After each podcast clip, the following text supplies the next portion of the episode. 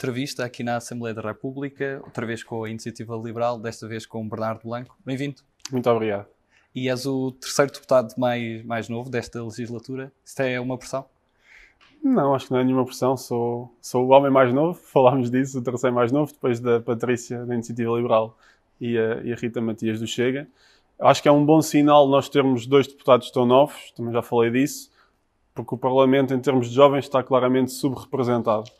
A geração com menos de 35 anos é cerca de um terço da população portuguesa, mas depois aqui no Parlamento isto é ronda aos 3, 4%. É um número mesmo muito baixo, 10 vezes, em termos de proporção, 10 vezes menor do que aquele que é na população. Isto antes não era assim. Há 40 anos a história era muito diferente. A média dos deputados era muito mais uh, baixa, cerca de 20 anos mais baixa. Depois, à medida que o tempo foi evoluindo, aquela geração também da Revolução foi envelhecendo e, pelos vistos, não entrou outra geração e a média de idades foi subindo, quer no governo, quer nos deputados. Nós tentamos fazer a nossa parte, não é? cerca de 25%, digamos, também somos dois, são bastante novos. A Joana, apesar de já ter mais de 35, também é bastante nova. Por isso esperamos que os outros partidos tentem também fazer esse, esse papel. Achas que há uma forma diferente de olhar a política da nova geração? Não tenho assim a certeza para te dar uma resposta sim ou se não.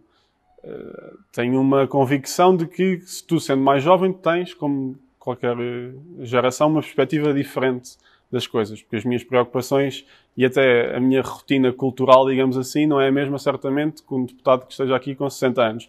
Isso não quer dizer que seja bom nem que seja mau, mas se o Parlamento é plural e é representativo da sociedade, convém nós termos uh, esses vários grupos da sociedade, digamos assim, aqui presentes. E por isso acho que não faz sentido, se o país tem um terço das pessoas até 35 anos, não faz sentido depois o Parlamento ter só 3% das pessoas até 35 anos e a esmagadora maioria ter 50 e 60 anos. E tu tiveste agora um momento também importante, que é um momento importante na, na vida de qualquer deputado, e logo nos primeiros tempos, que, que foi discursares no, no 25 de Abril em, em nome do, do, teu partido. Depois tiveste um episódio curioso que vi nas tuas redes sociais, depois foste abordado por um senhor na, na rua, como uma pessoa de, de esquerda que te foi dar os parabéns. Sentes também essa responsabilidade de agora, quando tu falas, estás a falar para um público mais alargado e para muitas pessoas que não conheces? Sim, eu, eu desde o início da, da, Iniciativa Liberal que sempre, sempre tive a convicção de que cada vez que falava, estava a falar pela, pela IEL, Simplesmente, à medida que a IEL tem vindo a crescer, a responsabilidade cresce. Acho que não pelas funções, porque as funções continuam iguais e com o mesmo peso para mim, simplesmente porque a IEL, ao crescer, tem mais responsabilidade. Não é? Antes não existíamos, depois passámos a existir muito pouco dentro de uma bolha, depois um deputado, agora um grupo parlamentar, e o nosso objetivo certamente será mais do que duplicar o número de, de votos que tivemos e idealmente daqui a quatro anos e meio haver uma mudança governativa. E por isso a responsabilidade vai, vai aumentando. Sinto que é preciso falar para um público mais alargado, mas isso não é só uma questão de uh, responsabilidade, é uma questão mesmo também de necessidade. Porque se nós quisermos mudar o estado em que o país está hoje, eu sei que não vai chegar nós temos uma base forte de jovens e alguma classe média e nós temos de continuar a tê-la e, e fazê-la crescer, mas ela não é suficiente para nós, para nós mudarmos o estado em que o país está, porque sociologicamente o país está envelhecido, a população mais velha uh, é preponderante, o número de pessoas que também que estão um bocadinho mais dependentes do Estado, pensionistas, etc., é preponderante e por isso não vai chegar só os públicos que nós temos hoje. Vamos ter de alargar uh, em termos de eleitorado. A missão difícil é como chegar lá, claro. Mas a necessidade está identificada. E vocês costumam dizer que, que há muitos liberais que ainda não sabem que, que, são, são que, são liberais. Quando é que na tua vida percebeste que, que eras liberal? A minha família sempre foi um QB politizada. Uh, o meu avô, com quem eu cresci basicamente todos os dias, não pertencia a nenhum partido, mas sempre falou muito de política. Ajuda ao facto da minha mãe uh, trabalhar QB diretamente uh, com política e por isso sempre ouvi muita política em casa. Uh, eu lembro-me na campanha de 2004 das autárquicas aqui em Lisboa de ser, ter tipo 9, 10 anos e ir a, a comícios e por isso fui tendo interesse por política. Eu era muito novo, tinha 10, 11, 12 anos e procurava, uh, procurava saber. Ia lendo E depois, à medida que fui ficando mais velho, obviamente, quando tens 15 anos não, não és velho, mas comecei a ler cada vez mais coisas, sobretudo na internet. Comecei a aprender bastante, primeiro até mais sobre teoria, filosofia política, etc. E fui parar uma parte mais teórica, Escola de Chicago, Escola Austríaca, etc. Não tanto política pura e dura. Mas depois daí percebi que esses uh, académicos tinham influenciado, uh, vamos lhe chamar assim, a Revolução Liberal dos anos 80. Pronto, que teve duas figuras principais, sobretudo nos Estados Unidos e no Reino Unido, mas que foi um, aconteceu um bocadinho pelo, pelo mundo todo. E aí foi a minha transição mais para a política. Não tanto a parte uh, académica, sair de, dessa parte doutrinária das escolas, passar mais para a política. Comecei a interessar mais por, por essas figuras, umas um pouco mais conservadoras socialmente, que não é, obviamente, a nossa praia, digamos assim, agora, mas que em termos económicos, na altura, fizeram bastantes reformas. Comecei a interessar-me por aí e depois eh, sempre tive mais ou menos envolvido na, nas, na, nas várias faculdades em que eu tive, nas duas. Organizei sempre vários eventos políticos, tínhamos clube de cinema, convidava pessoas para irem falar, tínhamos debates, tínhamos entrevistas. Uh, depois fiz parte também de duas organizações, uh, o Instituto Mises e o Students for Liberty, e por isso tudo isso se consolidou. Até que chegou a altura em que, isso eu devia ter 20 anos, 21, começámos cada vez mais a falar da necessidade de um partido liberal, de sair destas associações e de pegar em algumas destas pessoas e criar um partido. Havia uma grande discussão, a maioria das pessoas era até contra, e depois o Rodrigo Saraiva, eh, conheci o Rodrigo, ele também decidiu avançar com a criação desse partido e uns meses depois juntei-me à, associação ainda, que depois veio dar, o, veio dar a Iniciativa Liberal. Foi mais ou menos esta, esta a história. E teres tirado gestão, achas que contribuiu para, para isso também, ou não? Em termos de política, eu sempre fui um pouco autodidata. Eu fiz gestão, acho que não influenciou grande coisa. Pode ter influenciado o facto de, obviamente, eu tendo tido algumas cadeiras mais financeiras, mais de gestão, posso ter uma perspectiva um bocadinho mais económica, digamos assim, um, da sociedade. Por outro lado, eu depois até fui para, o, para a Católica, para o IEP, em Ciência Política, depois da licenciatura, e aí cheguei lá e eu já, sem qualquer tipo de arrogância, a maioria das coisas eu já tinha aprendido de forma autodidata em casa. E por isso não sei se o facto de estar em gestão ajudou ou não, pode ter contribuído, pelo menos numa perspectiva económica e também em termos de marketing. Eu sinto que muito do que também aprendi e fui querendo aprender depois da faculdade em termos de marketing, que é uma componente de gestão, hum, nós todos considerámos que ia ser fundamental para a IEL. Uh, ter uh, um partido com zero notoriedade ia precisar de um marketing muito agressivo para, para, se conseguir mostrar ao público, sobretudo em Portugal, onde a cultura política é muito imóvel. Ao contrário de outros países onde aparecem partidos muito rápido, aparecem e desaparecem, as pessoas mudam de voto. Uh, por exemplo, em Itália aquilo é de loucos, todos os anos partidos novos e as pessoas mudam radicalmente. Em Portugal é mesmo muito raro, é mesmo muito difícil conseguir entrar no Parlamento. Nós estamos numa fase dos quase 50 anos de democracia histórica. Tipo, estes últimos seis anos, em que entraram quatro partidos, PAN, Iniciativa Liberal, Chega e Livre no Parlamento, isto nunca tinha acontecido nesta, nesta dimensão. Por isso acho que há mesmo aqui uma mudança de sistema representativo em Portugal. E tiveram um crescimento exponencial de 1 para, para 8 deputados, mas sendo um grupo com, com 8 deputados ainda implica que, que tenham se multiplicar por, eh, por várias áreas. Quais é que é as áreas aqui, e reflete-se reflete também na, nas, nas, comissões, comissões em, que, em que trabalhas e que tens diferentes funções, uh, que são os teus temas de maior prioridade? Estou em duas comissões. A primeira, infelizmente, ganhou grande relevância agora, que é de assuntos europeus. Digo infelizmente, obviamente, por causa da, da guerra, eh, mas que, do ponto de vista pessoal, o facto da pasta até ter passado para o, o Primeiro-Ministro é boa para mim, em termos de, de, trabalho. E, em segundo lugar, estou na Comissão de Ambiente e Energia.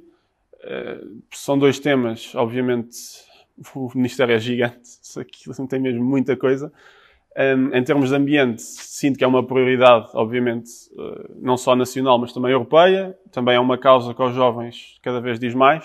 Em termos de energia, é, o trabalho é difícil, porque é mesmo muita coisa à pasta. Portugal tem um potencial grande neste setor e por isso, uh, em termos de relevância, é bom para mim, em termos pessoais, trabalhar neste assunto. E depois a Comissão tem mais várias coisas que não vou dizer que são secundárias, digamos assim, mas em termos de peso não, não é tão grande como ambiente e energia. Tem animais, tem florestas dividido com agricultura, etc. Por isso esta comissão é mesmo muito grande. Um, por isso as minhas duas prioridades em termos de trabalho por agora vai ser nesta área. Assuntos europeus, agora sobretudo com a guerra, e ambiente e energia.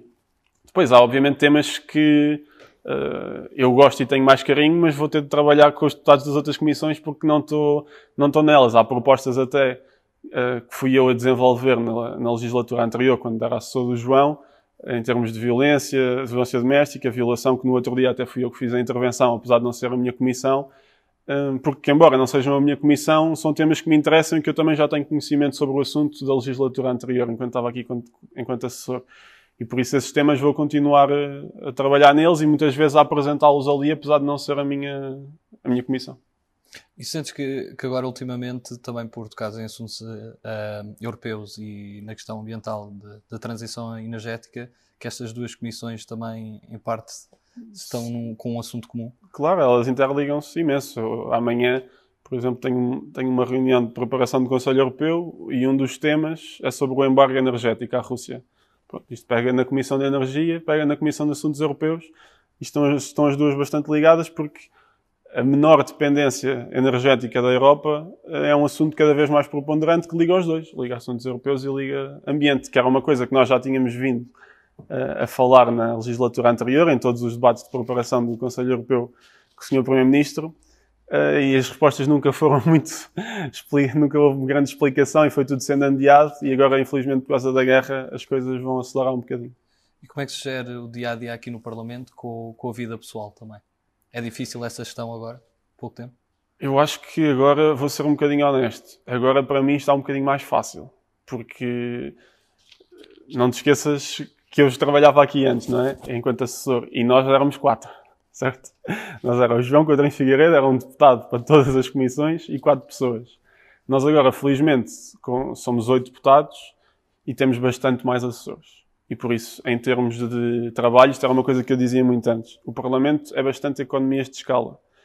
O, tu estás em mais comissões, mas o trabalho não aumenta na mesma proporção do, do número de recursos que tu tens. ok? E por isso, nós tendo mais gente e dividindo o trabalho uh, por essa quantidade de pessoas, o, o, volume de trabalho não cresceu. As comissões uh, continuam iguais, não começaram a produzir mais. Simplesmente nós agora podemos ir a muitos mais temas e por isso temos mais trabalho porque queremos e porque podemos. Um, mas para mim agora sinto que é um bocadinho mais fácil, porque tenho muito mais ajuda que antes não tinha. Antes uh, eu tanto pesquisava um assunto sobre o, o, Rio Algures, como a seguir estava a ver algo no código de IRS, coisas que não têm nada a ver. Uh, agora tenho duas comissões específicas e, e que são prioritárias. Hum, como é que se conjuga? Olha, há dias em que sais daqui tarde, há dias em que sais daqui mais cedo, não é? Agora, em termos de orçamento, esta semana, por exemplo, é um bocadinho mais complicada, porque são, até sexta-feira, temos de entregar as propostas de alteração, orçamento, nós vamos colocar cerca de 100, e por isso é preciso acabá-las, fazer a revisão, submetê-las, etc.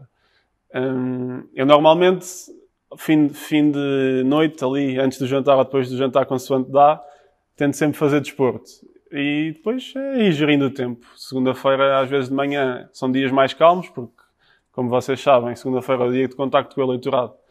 Eu tenho a sorte de ter sido eleito por Lisboa, não é? Por isso, ao contrário de outros deputados, não tenho de fazer as viagens para os meus distritos. E por isso, segunda-feira normalmente é um dia mais uh, descansado, mais de audiências com associações e empresas que vêm cá, e acabas o dia um bocadinho mais, mais cedo. Dias de plenário, dias de comissões, são dias, obviamente, com, com mais coisas. Agora com o orçamento está tudo um pouco. Os plenários param e fica só orçamento e comissões. E quais é que são as tuas grandes referências políticas? Grandes referências políticas. Não, estás, não só nacionais, ou Sim, nacionais. Internacionais. Internacionais. Nacionais achas que é mais difícil encontrar a nível liberal? Nacionais acho que é muito mais difícil, não é? Portugal não tem grande cultura, como tu sabes. Um, e acho que também não, vale, não vou estar aqui a bajular a dizer Uh, o João é líder há três anos e é o meu ídolo, não é? Eu acho que o João fez uma coisa extraordinária. Uh, assumiu a iniciativa liberal, nós tínhamos tido 1%, agora temos cerca de 5% nas eleições, nas intenções de voto Uh, saiu uma sondagem recente com 10%, mas não vou, não vou valorizar essa porque foi só uma, mas na, na média das outras já temos 7%, já temos 7% e por isso ter crescido 7 uh, vezes aquilo que tínhamos em 3 anos e pouco, com pouquíssimos recursos, uh, acho que é extraordinário. O João fez um, ainda por cima aqui sozinho, na, enquanto deputado, fez um trabalho fenomenal. Mas agora para falar do legado, não é? Três anos se calhar não é suficiente para dizer esta é a minha, minha referência política. Posso dar uma referência mais antiga, século XIX, William Gladstone, Reino Unido, mas se calhar isso não diz muito às pessoas. Hum, depois há políticos de quem eu gosto, mas obviamente a realidade cultural é diferente. Não vale a pena comparar Portugal 2020 com os Estados Unidos nos anos 80 com o Ronald Reagan, não é, a realidade não é a mesma, mas eu gosto muito. Uh, não é do. Não quer dizer da persona, mas obviamente o político, depois, quando está com as pessoas a discursar, etc., não é 100% autêntico, porque há um trabalho de construção que é preciso fazer. E ele fez-lo muito bem. Ele passou de ser um, um ator, literalmente, e, e, e conseguiu pegar nessas qualidades que tinha aprendido de representação e discurso, etc., para aplicá-las enquanto político. Tinha uma coisa que eu gosto muito e que o João tenta às vezes, que é muito humor no discurso. Obviamente que ele depois tinha uma equipa gigante que o ajudava a preparar isso, coisa que nós ainda não temos, pode ser que um dia cheguemos lá. Hum, mas ele, nesse discurso, era muito incisivo com o humor. E isso é algo que atrai muitas pessoas, porque pá, discursos de 20 minutos monótonos uh, pá, chateiam muito qualquer um. Só que não os fazer também é difícil. Ter a, a qualidade para fazer discursos entusiasmantes uh, e com humor é complicado. E na música, o que é que te atrai? Na música, olha, eu estudei numa escola de música, não sei se tu sabes. E obviamente que a maioria das coisas que nós estudámos foi música clássica. Pronto. E por isso, eu acho que um bocadinho, ah, como nos forçaram tanto a ter música clássica, eu comecei-me a interessar quase pelo oposto. E eu adoro rap rap, hip hop. Eu acho que muito pela questão das palavras, do jogo de palavras, trocadilhos, etc. Uh, isso pode ser uma coisa também para eu gostar de escrever discursos e isso pode ter a ver com isso. Uh, eu lembro-me de ser, estar no quinto ano e estar sozinho lá na escola de música clássica, tipo ouvir Sam daqui no MP3, estás a ver? Um, pá, mas em termos nacionais, gosto muito de Slow J, um, para fugir um bocadinho aqui ao, ao rap mais puro mas gosto muito de Soul J. Uh, depois, não fugindo também da outra ponta da música clássica, um, Hans Zimmer eu gosto muito, faz as músicas de filmes brutais. Por falar, aliás, o Slow J tem uma música que é o Lágrimas, que o início começa com aquela música do Gladiador, do Now We Are Free, que é dele. Gostei um bocadinho da melodia lá. Um, e pronto, é esta conjugação de extremos, mas eu, sou, eu ouço quase tudo. Se estiver lá na rádio, eu, eu ouço à vontade. O J até a cantar A Menina Está à Janela, fica uma versão engraçada. Qual é que é o mote da, da tua vida? Vi que tens também uma frase no, no Instagram que, Tem, que tenho, tenho uma no Instagram e no Twitter, que é basicamente uma tradução do latim, é uh, encontra um caminho ou cria, ou cria um. Tipo, se queres uma coisa, encontra um caminho ou cria um. Mas aqui, em termos de política, uh, também um, tenho uma que é vamos expandir a liberdade. Que é, eu às vezes de manhã, quando estou a começar as coisas, tenho de fazer a lista do to-dos, depois acabo sempre com vamos expandir a liberdade. Que é um bocadinho o propósito da iniciativa liberal, é, seja na economia, seja em termos sociais, quer em termos políticos, nós queremos expandir a liberdade que existe na sociedade atual. Uh, daí o slogan principal do partido ser Portugal mais liberal. Não é? Nós não queremos uma revolução armada de hoje para amanhã em que vamos privatizar a TAP. Não, não é nada disto. É todos os dias o Portugal um bocadinho mais liberal em todas as áreas da nossa vida. Um, e por isso vamos expandir a liberdade. Tem esse propósito de liberdade, mas também tem esse gradualismo de vamos expandir. Não é uma coisa de, de hoje para amanhã haver uma revolução extremista, quase como alguns defendem esse caminho de liberdade que, que, queres fazer, tanto na política como noutras áreas que, que, que, já tens essa, essa experiência, onde é que achas que quer que, que, chegue? Onde é que, qual é que é o marco que tu consideras que, que pretendes deixar com, com esse contributo? Bem, agora ainda é um bocadinho cedo uh, para falar disso face às minhas ambições, porque eu acredito mesmo que nós podemos ter a oportunidade de estar num governo para reformar o país a sério Porque os últimos governos têm sido basicamente de manutenção do poder. É esta a minha perspectiva. Manutenção do poder, deixar tudo que é bem igual, desde que nós, neste caso, o Partido Socialista, continue no poder. Eu tenho uma perspectiva um bocadinho diferente, que é, se nós tivermos uma oportunidade, nós vamos mesmo tentar reformar o país. Algumas coisas, certamente, não serão uh, tão populares, outras coisas terão de ser uh, bem comunicadas, mas eu acredito mesmo que este país tem o potencial para ser, no mínimo, tão próspero como outros na Europa são. E temos todas as condições para isso. E por isso, eu sei que isso não vai acontecer daqui a dois anos, nem daqui a três, nem daqui a quatro. Estás a perceber? Por isso, em termos de marco, eu gostava mesmo dessa reforma estrutural do país em que até sociologicamente o país virasse. Porque nós, e por motivos obviamente eh, entendíveis, devido ao Estado Novo, temos um país sociologicamente mais à esquerda. Isto depois reflete-se reflete em termos económicos, as pessoas ficaram mais ligadas a partidos de esquerda que, em termos económicos, têm uma perspectiva menos liberal da economia. Para haver uma mudança sociológica, um, ou acontece algo dramático, que eu espero que não aconteça, do género uma crise gigante, uma bancarrota, e, e as pessoas há ali um, uma, uma mudança de mentalidade quase uh, coletiva, um, ou então há mesmo um período de grande reformas em que as pessoas veem, olha, isto afinal funcionou mesmo, nós durante estes anos todos tivemos com medo, mas isto aconteceu e funcionou, por isso a partir de agora vamos seguir este caminho.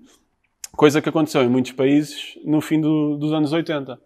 Um, Portugal, obviamente, uh, tinha outra realidade uh, cultural, na altura também, quer dizer, acho que foi um período bom, face aos nossos 40, 50 anos, acho que os anos 80 até foram um período bom. Mas não houve essa mudança uh, sociológica.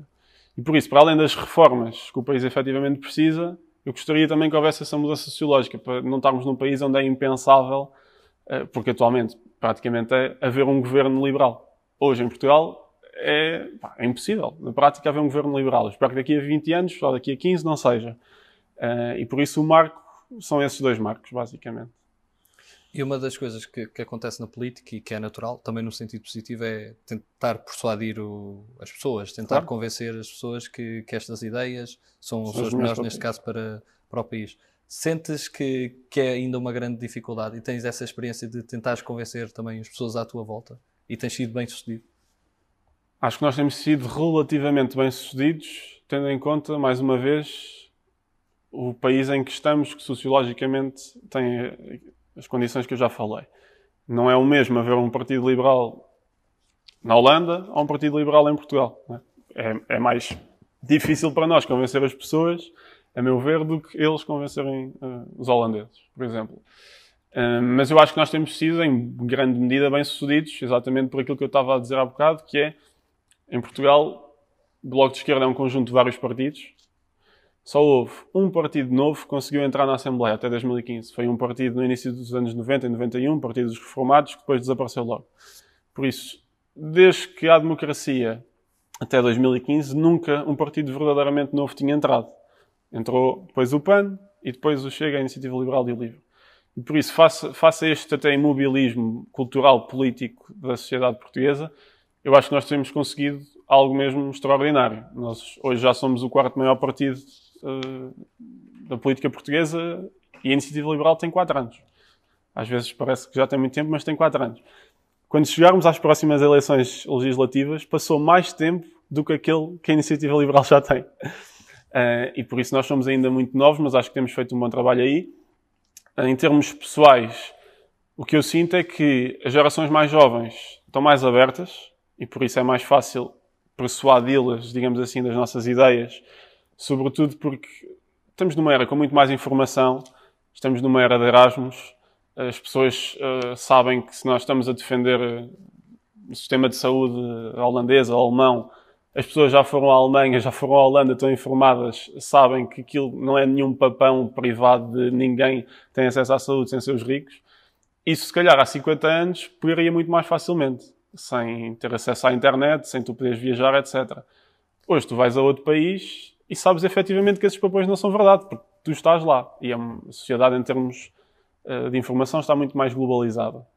E por isso sinto que, sobretudo nas gerações mais jovens, há, há uma maior abertura delas uh, para ouvir as nossas ideias. Nos mais velhos, muito mais complicado. Muito mais complicado. Mas eu acho que tem a ver também com as fases da vida, não é? Tu, quando estás numa fase da vida mais. Uh, pronto, mais para o fim da vida, sem, sem qualquer tipo de valor negativo aqui, tu privilegias segurança, não é? Tu não privilegias o risco, não privilegias a mudança. Estabilidade. Exatamente, preferes estabilidade. Um, Portugal, como eu estava a dizer há bocado, tem uma população muito mais envelhecida, isso é bom, por isso, para quem está no governo e que, e que promove estabilidade e continuidade. Uh, os jovens, por outro lado, estão mais abertos à mudança. Estão menos, uh, estão mais inconformistas e têm menos probabilidade, a meu ver, de se contentar com o pouco que temos hoje. Porque uma pessoa de 70 anos já não vai sair de Portugal, em princípio, para ir ganhar mais para outro sítio, não é? Mas um jovem que acabou a licenciatura, ou, uma enfermeira, se calhar pensa em ir para Londres ganhar o dobro ou o triplo. Eh, enquanto uma pessoa mais velha vai ficar em Portugal com a sua família e, já, já está mais aversa à mudança. E isto que nós estamos a falar é efetivamente uma mudança. Porque tu estás habituado a ter um partido no governo, às vezes intercala com outro. Estes partidos novos uh, uns para um lado, outros para o outro, são todos uh, um sinal de mudança que afeta a tua vida. E tu, enquanto eleitor, e nós também temos de ter a humildade de saber que podemos trabalhar muito aqui, mas depois as pessoas lá fora, maioritariamente, não estão informadas. Uh, pronto, isso também pode ter justificações uh, plausíveis e, e de falha nossa. Mas as pessoas não estando informadas, o que elas veem em muitos destes casos é, olha, estes tipos são novos, estes tipos são diferentes estes tipos trazem novas políticas. E a questão agora é, isto é bom ou é mau? Se tu fores um jovem, se calhar pensas, ok, isto pode ser bom. Novas políticas, novas diferentes, estou, cansado desta continuidade. Mas se fores mais velho, se calhar pensas, eu não estou para inovações. É? E por isso, nas gerações mais velhas, uh, temos bastantes mais dificuldades e mais resistência em conseguir passar as nossas ideias. E se pudesse resumir Portugal numa palavra, que palavra é que escolhias? Esperança. Tenho esperança que, que isto mude um pouco, que a iniciativa liberal possa crescer, que as ideias liberais possam espalhar, que toda a população fique um bocadinho mais adepta da liberdade em todos os campos, porque o país realmente tem condições para ser um grande país. E eu diria até um dos países mais prósperos da Europa, e por isso, esperança. E para terminar, que mensagem é que gostarias de deixar aos portugueses? Que mensagem? Olha, não se contentem com, com o pouquinho que nós temos tido, que se inconformem um bocadinho, até disse isto no 25 de Abril, que recuperem um bocadinho esse espírito de, de inconformismo, hum, porque realmente a estagnação em que nós estamos há praticamente 20 anos é económica, mas também, a meu ver, passou até a ser um estado de espírito quase, em que nos contentamos com tudo o que há e as coisas passam e não há grande responsabilidade, não há grande uh, exigência. Uh, e é basicamente o tempo ir passando e não há a palavra inglesa accountability, que em português não tem grande tradução, e só isso até já nos devia fazer pensar um bocadinho. Um, não há essa responsabilidade por as coisas não, não melhorarem. Uh, melhorarem pelo menos significa, significativamente. E por isso a mensagem era essa, olha, que, se que se conformem um bocadinho e que sejam mais exigentes com, com o país. Bernardo, muito obrigado muito pela obrigado, entrevista eu. e boa sorte para, para o mandato. Obrigado. Eu. E lá em casa continuem-nos a acompanhar com mais entrevistas aos 230 deputados da Assembleia da República. Até à próxima.